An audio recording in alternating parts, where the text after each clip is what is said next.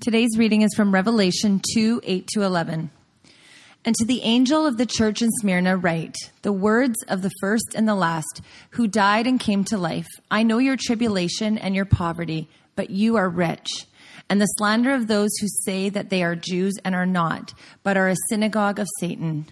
Do not fear what you are about to suffer. Behold, the devil is about to throw some of you into prison, that you may be tested. And for ten days you will have tribulation. Be faithful until death, and I will give you the crown of life. He who has an ear, let him hear what the Spirit says to the churches. The one who conquers will not be hurt by the second death. You may be seated. All right, and as you're seated, let me pray. Father, would you strengthen us through this today, your scriptures. Would you strengthen us today by your Spirit? Would you, God, we ask, open our eyes that we might behold you for who you are, that we might have our ears opened, that we would hear your truth, and that we would have our hearts opened, uh, that we might believe, Lord, that the lives that we live would glorify you. It's to that end that we pray, God, that you'd be glorified in our midst, that you'd be glorified in our city, that you'd be glorified in this world, and that people would come to know you for who you are. So we pray this now in Jesus' name. Amen. Amen. So this morning, we are going to continue on with this little series that we have, like I said last week, between the end of Galatians and the beginning of Proverbs in July. This little series, we're talking uh, about what the Bible says about a number of different topics. This morning, what the Bible says about faith and work. Um, the way that it's going to come across is actually going to be more grounded in faithfulness in our work. And so we'll talk about it from that angle, and you'll see what I mean as we go. Um, the way we're going to do it, as you just heard read from Revelation 2, verses 8 to 11, uh, we're going to talk about the church in Smyrna, which is the modern city of Izmir in Turkey. If you've ever been there, you may or may not have known that that is the ancient biblical city of Smyrna that was written about. It's the only one of the seven churches that's still kind of in the way that it was then, uh, or stands the way that it did then. And so you can go and, and, and see that still a city that exists, I guess is what I'm trying to say. Um, and the reason that I think this little letter to this city in what is now Turkey, this little letter from Jesus of encouragement, the reason I think it is so profoundly applicable to us in our day is that it was a wealthy city that was really suffering under the pressing weight of conforming to the broader culture around it. It was a wealthy city, it was an influential city, it was a populated city, it was a cultural creating kind of city, and we'll talk about all those things but they were being pressured to conform to the broader culture around them. And so this morning we're going to talk about really three things that we're looking at. It's not really an outline. I wish it was that organized. It's not really an outline. It's kind of three ideas that we're going to hit, and you'll see these as we move through it. But we're going to talk about the cultural pressure to conform. We're going to talk about burning incense to Caesar and what I mean when I say that, and what we mean when we say that and then how we can remain faithful to Jesus in any circumstance in life, but particularly with regard to our work. So the pressure to conform culturally to the world around us, uh, burning incense to Caesar, what we mean by that, and then how we can remain faithful to Jesus, specifically talking about our career, our vocation, our work that we do, uh, whether you're a student who's training for that, or whether you're a professional now, or whether you're at home taking care of kids, whatever that would be, my hope is that this actually gets to the heart of what it means to live in the city of Vancouver and be a faithful follower of Jesus. And so that's how we're going to look at this. Now, before we jump into the little bit where Jesus writes this encouraging letter to the church in Smyrna, we kind of have to figure out how do we get here in Revelation? What is actually going on, and why are we talking about it in this way? So let me just kind of spend some time talking about that. Um, John the Apostle wrote uh, book of Revelation, and he was pastoring a church in this region at this time, and so he knew these people in these churches. At least he knew some of them, and they all knew of him. John the Apostle, uh, the guy that we read about in in, uh, in the Gospels, the guy who wrote the Gospel of John. This is who we're talking about when we're talking about John. Um, John was the apostle. He's he's there at the end of the first century, pastoring in this area. And so this we can locate at the end of the first century, which is all happening in that region under the rule of the Roman Empire. Okay, the rule of the Roman Empire is currently being ruled at this time by a guy named Domitian. We'll talk about him a little bit. Domitian was the Caesar who was giving leadership to the empire at that time. And everything that's happening in the church that we read in Revelation is all happening under the rule and the authority of Caesar, whose name was Domitian. Um, historically, we understand that he was a nut job and I say that that's, a, that's the technical term. Uh, he believed he was God incarnate. Uh, he believed that he was to be worshiped. He demanded to be called and spoken of as Lord and God. Um, so you were to call him Lord and God. That's how he was to be addressed, including his wife was to address him as Lord and God. And so, uh, happy Father's Day to the dads. Try that one this afternoon. That's not going to work that well for you, right? He wanted to be called Lord and God. And there was a whole system of worship uh, that was really developed from the grassroots level that had kind of risen up, where he was allowing himself to be worshiped in this sort of deified role that he was in. Now, John, as a follower of Jesus, was obviously not into worshiping uh, the Caesar or offering and paying homage to Caesar in this way, and so John got himself into trouble. John, a faithful follower of Jesus, worships the one true God. He's not going to give himself to this.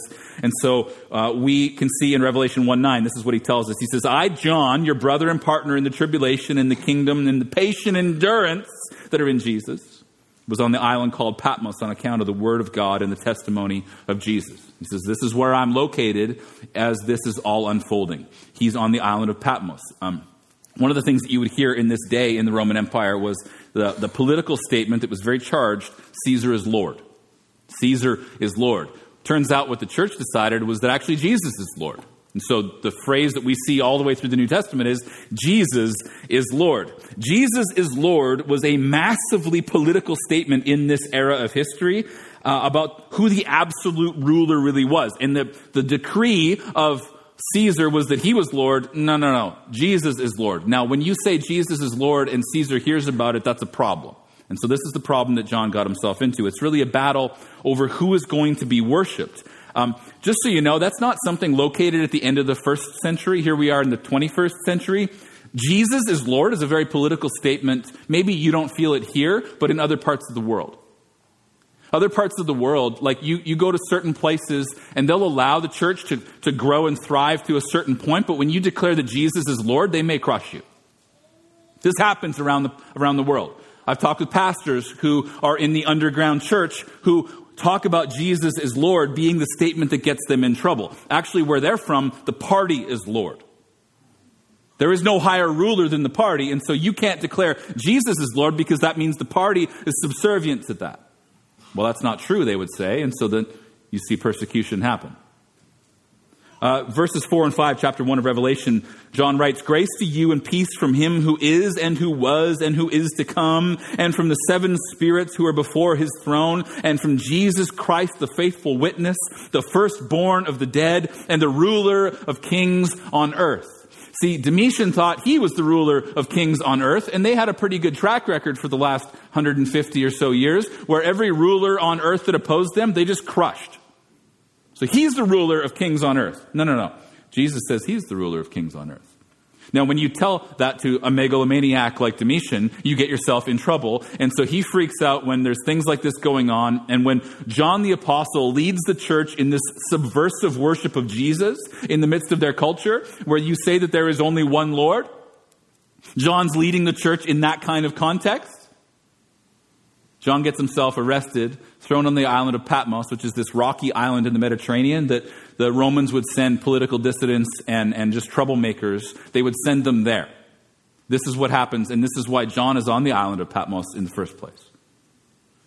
Uh, if you want a hint, just in terms of, I'm not going to talk about this much at all, but if you want to understand Revelation, um, you got to think about it in two ways. One is that the subject of Revelation is actually Jesus, and that the context of Revelation is quite pastoral.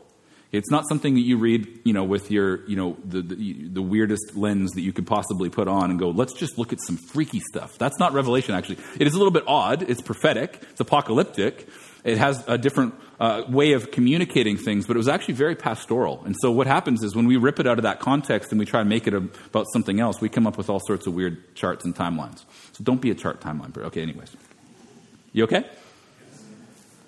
All right, it's going to get worse, just so you know. It's, it's, it's not going to get better. If you've been around for a while, you're like, yeah, I know. Just keep going, man.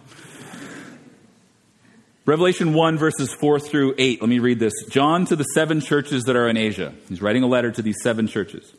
Grace to you and peace from him who is and who was and who is to come, and from the seven spirits who are before his throne, and from Jesus Christ, the faithful witness, the firstborn from the dead and the ruler of kings on earth. We've seen that. Now move to verse, the second half of verse 5. To him who loves us and has freed us from our sins by his blood and made us a kingdom, priest to his God and Father. To him be glory and dominion forever and ever. Amen.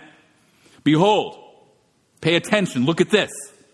He is coming with the clouds, and every eye will see him, even those who pierced him, and all tribes on earth will wail on account of him. Even so, amen.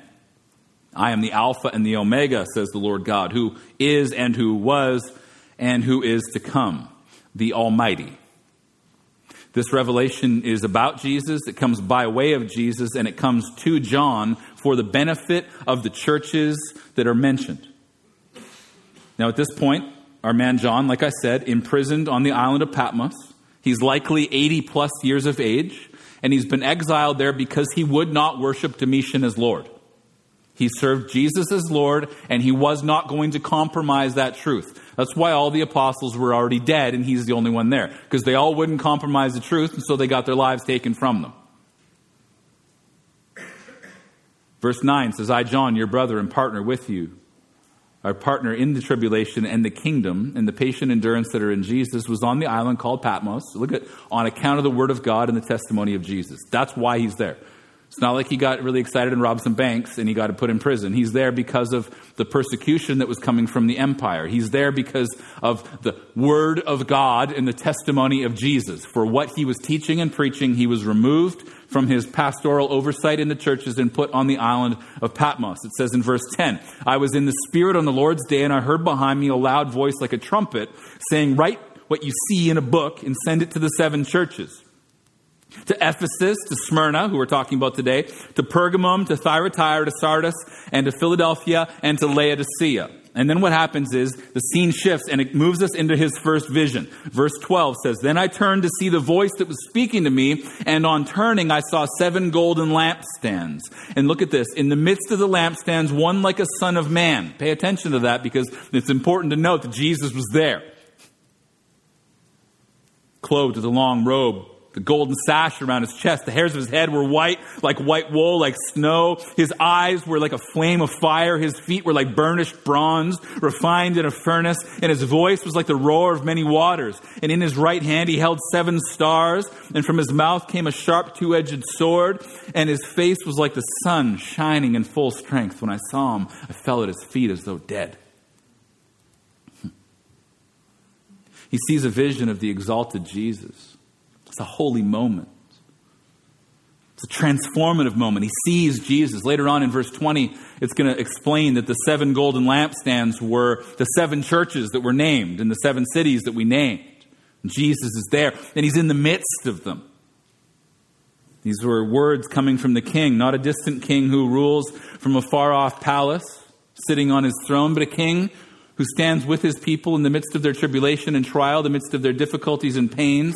He's there with them in the midst of their sorrows and their troubles. This is who King Jesus is, and that's why it's so important that we note that he was there among them. He's with them. Christ City, he's with us today. His promise is that he would never leave us nor forsake us. Sometimes that's all I have to hang on to. I think, boy, I would have forsaken me a long time ago. he isn't going anywhere. That's the broad context that it's happening in. Now, narrow it down to the city of Smyrna, to the church in the city of Smyrna. He wanted them to know that he was with them. Jesus wanted the church in Smyrna. He says, Write this letter down so that they know I'm with them. I want to encourage them. Because in Smyrna, apparently, it was not easy to serve him. Apparently, there was a problem going on in the city, maybe multiple problems that were making it difficult to rightly serve God. Wasn't easy to serve them there because of the cultural pressure to conform to the pattern of the age. Um, Jesus writes these letters to the seven churches and sends them through his messenger John. He sends them on seven churches, there's actually only two that he, he only commends, he only encourages. He doesn't call out anything that's a problem. Smyrna was one of them, where there were no problems in that sense. He's only commending them for their faithfulness, and he's only encouraging them to keep persevering. There's, I think there's one of the churches that, that, that he had nothing good to say to, so that would have been difficult to hear. But Smyrna was a happy church. It's just that they were happy in the midst of their suffering. Jesus was pleased with them. That's what it says in verse 9. I know your tribulation and your poverty, but you're rich. I know your tribulation and your poverty, but you're rich. And so here's the question. I actually want this question to really guide us and focus our time, uh, the rest of our time together. Why was the church in Smyrna in poverty? Like, I know sometimes it's easy to just read over this, but do you ever stop and just go, okay, so I, I know your tribulation and poverty, but why were they in poverty? Had something gone on? I don't know. There's actually two words uh, in, in the Greek that the New Testament was written in that you could talk about being poor and poverty. One of them is uh, kind of usually translated poor, which would mean that you're, you kind of have nothing on top of what you need. You're poor. You're without. But poverty is like you've got nothing. And that's the word that is behind this. So it's not just they were poor, it's that they were destitute. Abject poverty, nothing. Trying to figure out how to put food in stomachs of families. That's kind of the poverty that we're talking about, I think, is what he's really getting at. Um, the ancient city of Smyrna, uh, apparently beautiful city. Never been there. It was a long time ago. Ancient city of Smyrna was apparently beautiful. Uh, it had actually burned down or something and been destroyed, and so they rebuilt it. So it was actually quite organized. It was an engineered city. Uh, it was carefully planned. The streets were symmetrical, which was something that was not normal in that era. Um, people liked that city. The, the, streets were lined with heathen god temples, like temples to heathen gods, and so we know that it was a very religious city. There was lots of worship there, ornate, beautiful temples that were built to worship different gods. Uh, running down the middle of the city was what was called Golden Street, and at the end of that street was a mountain where the temple of Zeus stood. So there's some context for what this city would have been like. So, uh, from an aesthetic point of view, I think it was it was apparently quite beautiful and scenic, um, kind of like the city of Vancouver. You don't think it's beautiful here? Okay. What's the I mean first thing your family and friends say when they come visit? Oh my gosh, it's beautiful here. You say, yeah, I know. I live here. Ha. right? It's beautiful here. This was apparently a beautiful city. It was also on the sea. It had a port, and we'll talk about that in a minute. So, I mean, it was a beautiful place. Um, it was also a very political city and a very religious city, kind of like Vancouver. You I don't know, it was a really religious city? Yeah, it's a really religious city. I remember talking to one of my friends uh, who's, who's, not a follower of Jesus. He moved here from Northern, or from uh, Ireland, Northern Ireland. He moved here from Northern Ireland. I know if I screwed that up, some Irish person's going to be mad at me. He moved here from Northern Ireland, and he was like, How is it that you've got like a Buddhist temple, a Sikh temple, a Christian church, a mosque, some sort of thing that doesn't believe in anything, but it believes in everything? It's over at 43rd and Oak. Uh, it's called unity, it, literally. I don't really understand it. He's like, How does this coexist and you're not killing each other? He's like, The Protestants and Catholics can't even get along where I'm from. And I'm Yeah, I know. This is a very religious city. Smyrna was like that. Uh, this was uh, uh, Smyrna was the kind of city where where uh, it was upstream culture creating kind of city where where things would happen there and then it would kind of get filtered out, just like Vancouver. Uh, it was a leading city in the province, just like Vancouver. I actually met with one of my pastor friends from Abbotsford this week, we needed to get together and talk about some stuff with church planting and different things that are going on. So we picked a point halfway. So both of us went to Langley, and he immediately apologized for making me leave the city of Vancouver as the cultural elitist that he knows I am. That's what he said. He said, "I hate. I know you're in the leading city of Vancouver, and uh, thanks for coming into the country to meet one of our lowly pastors from Abbotsford." I told him to be assured I would knock the dust off my feet before I returned. It was going to be okay. And he actually told me something I didn't know. He said even people from Abbotsford look down on Langley. So that's what he said. I,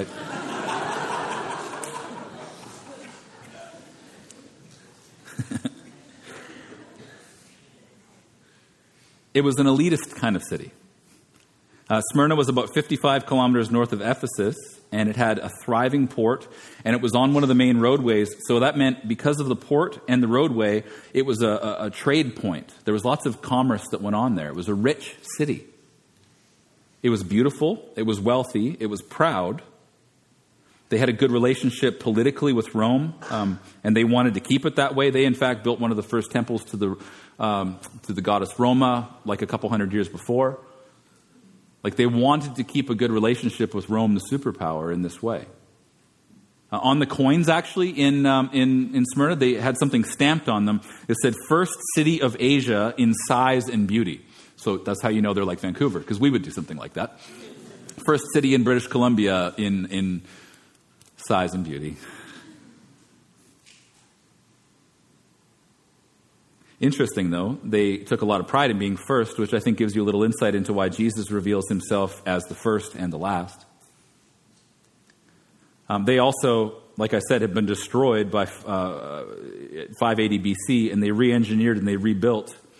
They were very proud of their life out of death experience as a city, which I think gives us some insight into why Jesus says not only is he the first and the last, but he is the one who died and came to life.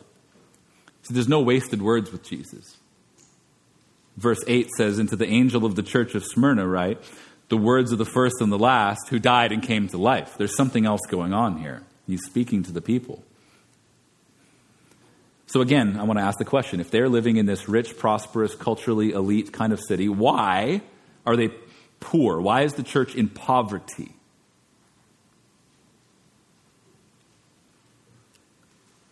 Verse 9 again. I know your tribulation and your poverty, but you're rich. Um, the, the word translated tribulation here um, essentially means pressure, but it, it means like crushing pressure. Um, William Barclay, who's a theologian who knows more about this word than I ever care to know about, he says this It would evoke in the minds of first century people the picture of a person tortured to death by being slowly crushed by a great boulder laid upon him. If that is not the most visceral definition of a word you're ever going to hear, that's so just imagine a boulder being laid on top of somebody and it's slowly crushing them to death. That's what this word means. It's translated in some places tribulation or affliction. This is what's going on in the church of Smyrna. They were living under this crushing pressure. Um, also, please note the only places in the world where there is persecution and crushing pressure against the move of Christianity are where those Christians have remained faithful and not compromised the truth of the gospel. So they were faithful. Jesus commends them for their faithfulness and what it was like to live under the cultural pressure that was crushing them. The cultural pressure to conform was there, but they didn't. And I believe that's why they were in poverty. The city of Smyrna was famous for Caesar worship, for worshiping Caesar as Lord. Um, the emperor kind of cult scene was very strong there. They even had approval from the Roman government to build a temple for this very thing. This is what Jay Lockhart said. He said, At first, Caesar worship was simply an idea. Caesar is Lord and God, people said. It was sort of informal worship of Caesar. With the passing of time, it became formalized. Statues of the Caesar were erected throughout the Roman Empire. Altars were constructed if one was to participate in Roman life, even in buying and selling in the marketplace. It was mandatory that he come before the statue of Caesar, burn a pinch of incense upon the altar, and proclaim Caesar as Lord and God.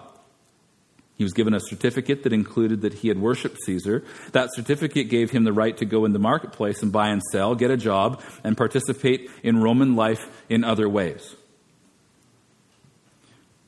So if you wouldn't do that, it would have been very difficult to have any sort of business success. Why was the church impoverished? Because they were not willing to bow a knee, kiss a ring, or offer a pinch of incense to Caesar as Lord, because Jesus is Lord and no one else.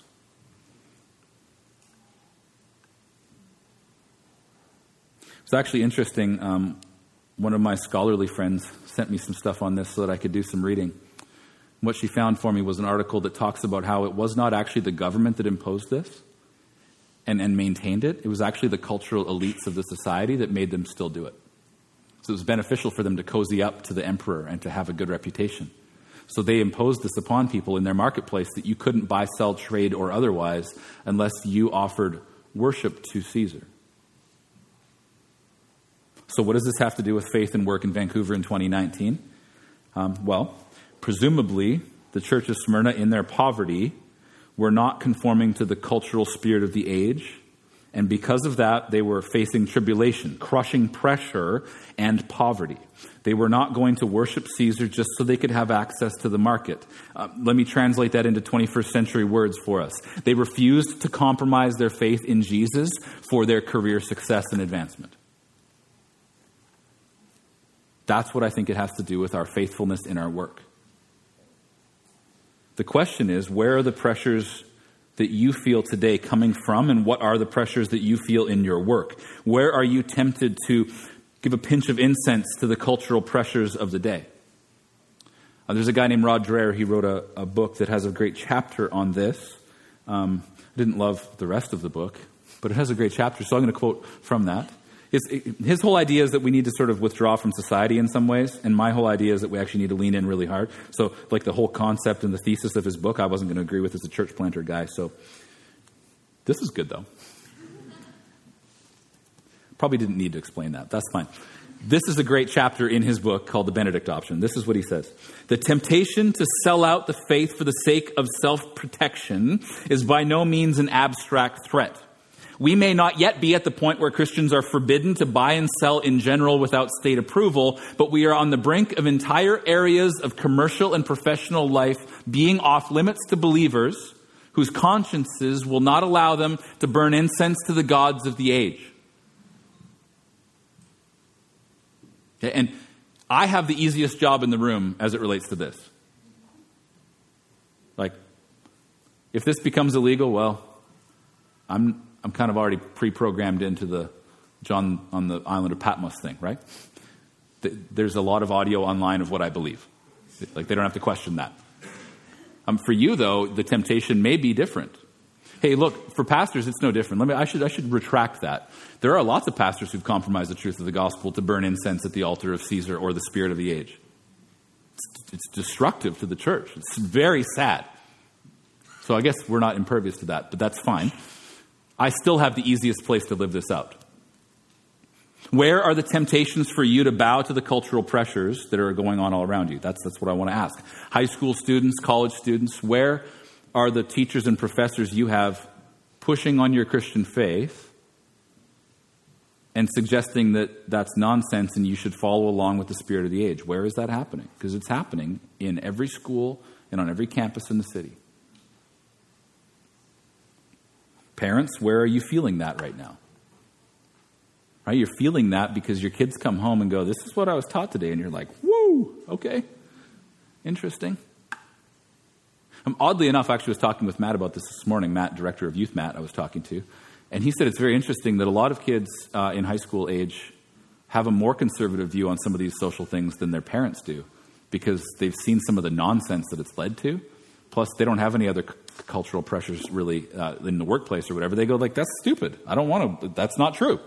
And they're actually able to handle that and have that conversation because they've been brought up in that environment. Uh, it's really the millennial, Gen X, and older parents who are uh, shifting very culturally into the spirit of the age. And so, so I, would, I would say, parents, where are you feeling this? Medical professors, uh, professionals, um, teachers, professors, lawyers, artists, psychologists, social workers, where are you feeling this? Where are you being asked to conform to cultural patterns of what is normal that might contradict your faith? Where is it? Those of you who work for the city of Vancouver, who work for the province of BC, or work for the national government of Canada. Do you feel it? Um, bankers and salespeople and tradespeople who are working for corporations with different social values and different agendas, um, where are you being asked to burn a pinch of incense to the altar of the gods of the age? Where is that happening? Like medical professionals, will you support euthanasia? Uh, there was just a conference last week on MAID, they call it Medical Assistance in Dying, which Dr. Margaret Cottle, when she was here teaching on euthanasia and physician assisted suicide, she refused to call it MAID because she was very mad about that. She said it's nonsense. It's, it's trying to you know, make something nice that's not nice. We're talking about putting someone to death. Where are, where are the lines for you in that as a medical professional? What happens if they say, unless you sign off on this, you can't practice medicine, be a nurse, work in this environment? Teachers, will you uphold a curriculum that demands the disintegration and ideology of our age on gender? Like, have you been asked to offer a pinch of incense? I know I've talked to lots of teachers who are part of Christ City. This is a big deal. How do we handle this moving forward? Lawyers, if the law society declares your Christian faith to be at odds with what we understand as justice in the world, will you continue practicing law in light of what they say, or will you honor God with, with what your work looks like? There was a law school they tried to start at Trinity Western. It was got it got shut down. I think there's lots of things that they could have done better in that, but the conversation itself brought a lot of things to the surface about where things are headed. Artists, if having your work on display in that show or playing music at that festival requires you to wholeheartedly and publicly affirm an entire LGBTQ agenda that's embedded in the arts, will you play and will you put your stuff on display at that show? Will you burn a pinch of incense to get in the door? That's, that's happening in real time. We have friends who are in the arts being asked that question and said, You can't play here if this happens. What will you do? Social workers, is a traditional understanding of the family and a traditional understanding of sexuality, is that actually an obstacle to somebody being a foster parent or being able to adopt under the authority of the government? Is that something that you're being asked to figure out? Like, and I know that it is in some ways. What do we do about this? Government workers, I mean, do you have to affirm something or deny something in order to keep your job working for the government? Not, see, not all these pressures are here yet, but a lot of them are coming. Um, and when they come, we need to know are we willing to burn a pinch of incense to Caesar, or will we stand fast and, and say, this isn't what I believe? Right? And you're like, it's Father's Day, Brett. Something happy for once. Just, just something lighthearted and fun. I'm sorry. This is what's going on today.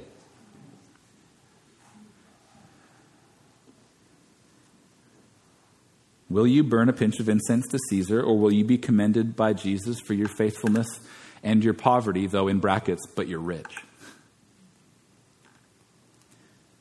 Bankers and salespeople that I know, uh, tradespeople that I've talked to, I know that you feel this because the companies you work for, um, one of them sponsors the Pride Parade, and I know that it's awkward when you say you're not coming and celebrating that and you get looked at weird in your office.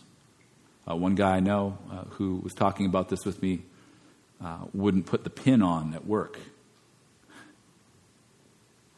See, there's ways to handle this in a very kind, gracious way, and there's also being a jerk about it. So don't be jerks for Jesus. Okay, be kind. There's a way to approach these different, really difficult social issues with wisdom. Ask God for wisdom. We don't, we're not looking for a fight on these things, so don't be that person. And if you are that person, don't tell them you're part of this church. yeah, you, you laugh. I'm like, that's maybe the most serious thing I've said. Don't be, don't be a jerk for Jesus in the city of Vancouver. Be somebody who will engage lovingly in a conversation without bending on what you believe. There's a way to handle these things. We don't need to go find a fight. Right? But when it comes down to it, you can explain, look, I, I can't support this. I don't, I don't agree with it. You can say that in a loving way where people may or may not accept it, but you can still say it in a loving way. You can't handle how they react. Every one of the examples I've given are from people I've talked to who are Christians.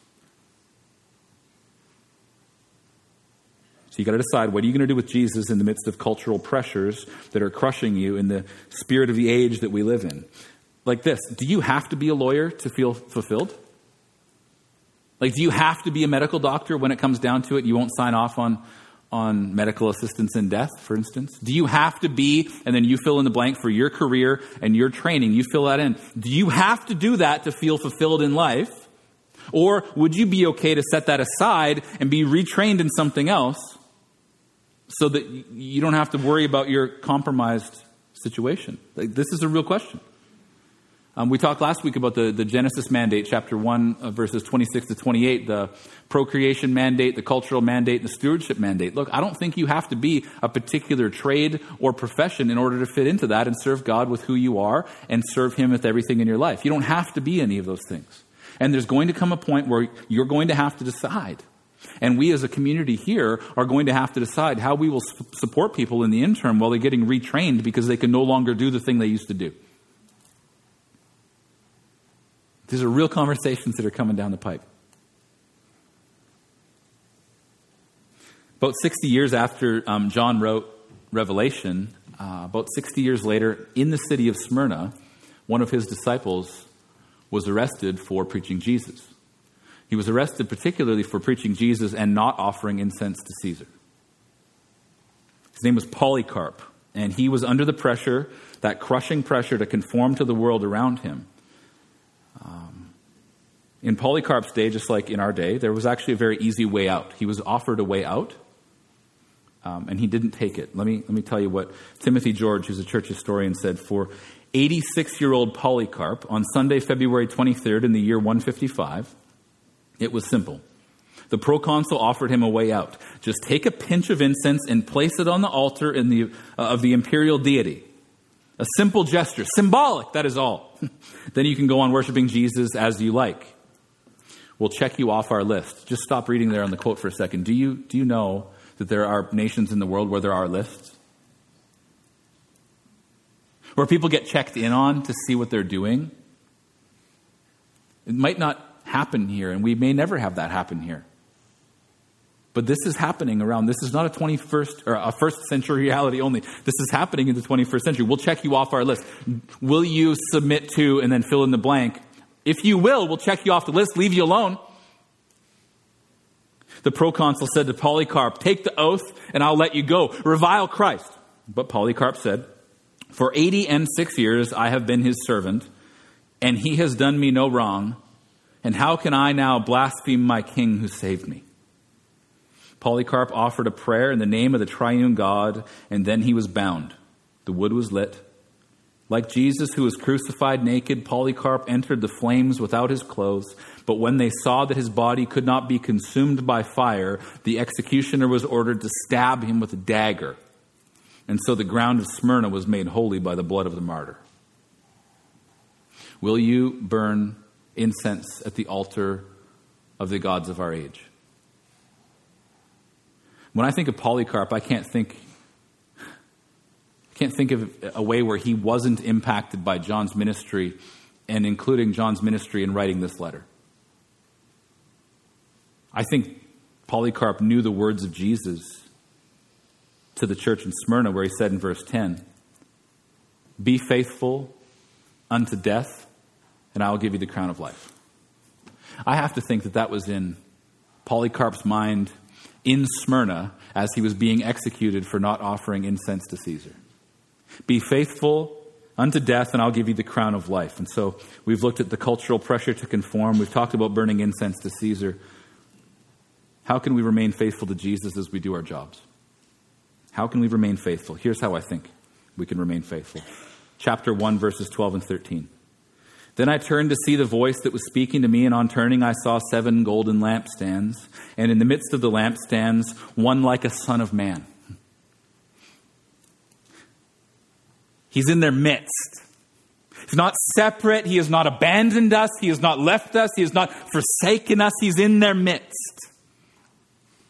Um, resurrection of Jesus, as it's told in John's Gospel in John chapter 20, verse 19, says, On the evening of that day, the first day of the week, the doors being locked where the disciples were for fear of the Jews, Jesus came and stood among them and said to them, Peace be with you. He did that after he was crucified and then he was risen. And the disciples are like, What are we going to do? They go get into a meeting, they lock the doors because they're afraid of the authorities that are going to come and get them. And Jesus just shows up in their midst. It's the same language in John chapter 20 and Revelation chapter 21. Jesus is in the midst of the seven churches and he stood in the midst of the disciples. Listen to me. The resurrected Jesus will not abandon his people. The resurrected Jesus will not forego those he has saved and brought to himself. The resurrected Jesus does not ignore the suffering and the plight of his disciples. He knows their tribulation and their poverty, but they're rich. He's with them. When you think that it might be too much to handle, don't forget that He's with you. He's here. He's among us. He's with us. He's with you in your circumstances. He is with you in your problems. He's with you in your pains. He's with you in your sorrow. And He's promised to never leave us nor forsake us. And He's felt the crushing weight and the pressure the tribulation and affliction. He's felt it.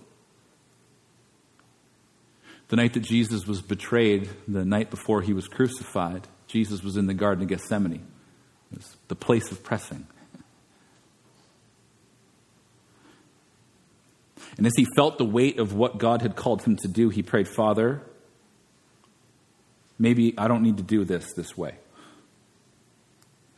But your will be done, not mine. And Jesus was, as Isaiah tells us, crushed for our iniquities. Jesus felt the crushing weight of the pressures to conform to the world around him and to disobey God, and he felt the crushing pressure of our sin. But he took that so that we would know that he would never leave us nor forsake us. He took that so that we would know that he has welcomed us into relationship with him for now and all eternity. He took that so that we would know what it's like to have new life.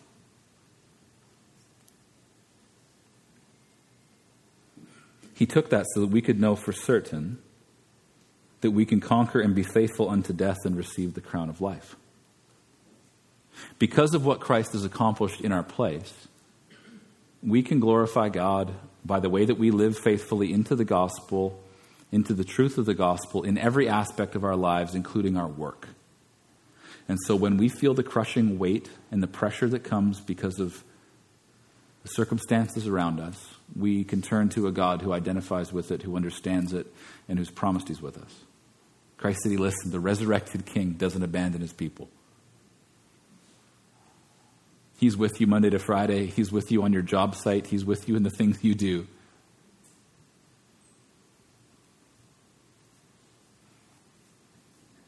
Our call is to faithfulness. His promise is to be with us. Would you stand as we respond today? Thanks for listening. For more information about Christ City Church in Vancouver, please visit christcitychurch.ca. We invite you to join us in praying that God's kingdom would come in Vancouver as it is in heaven.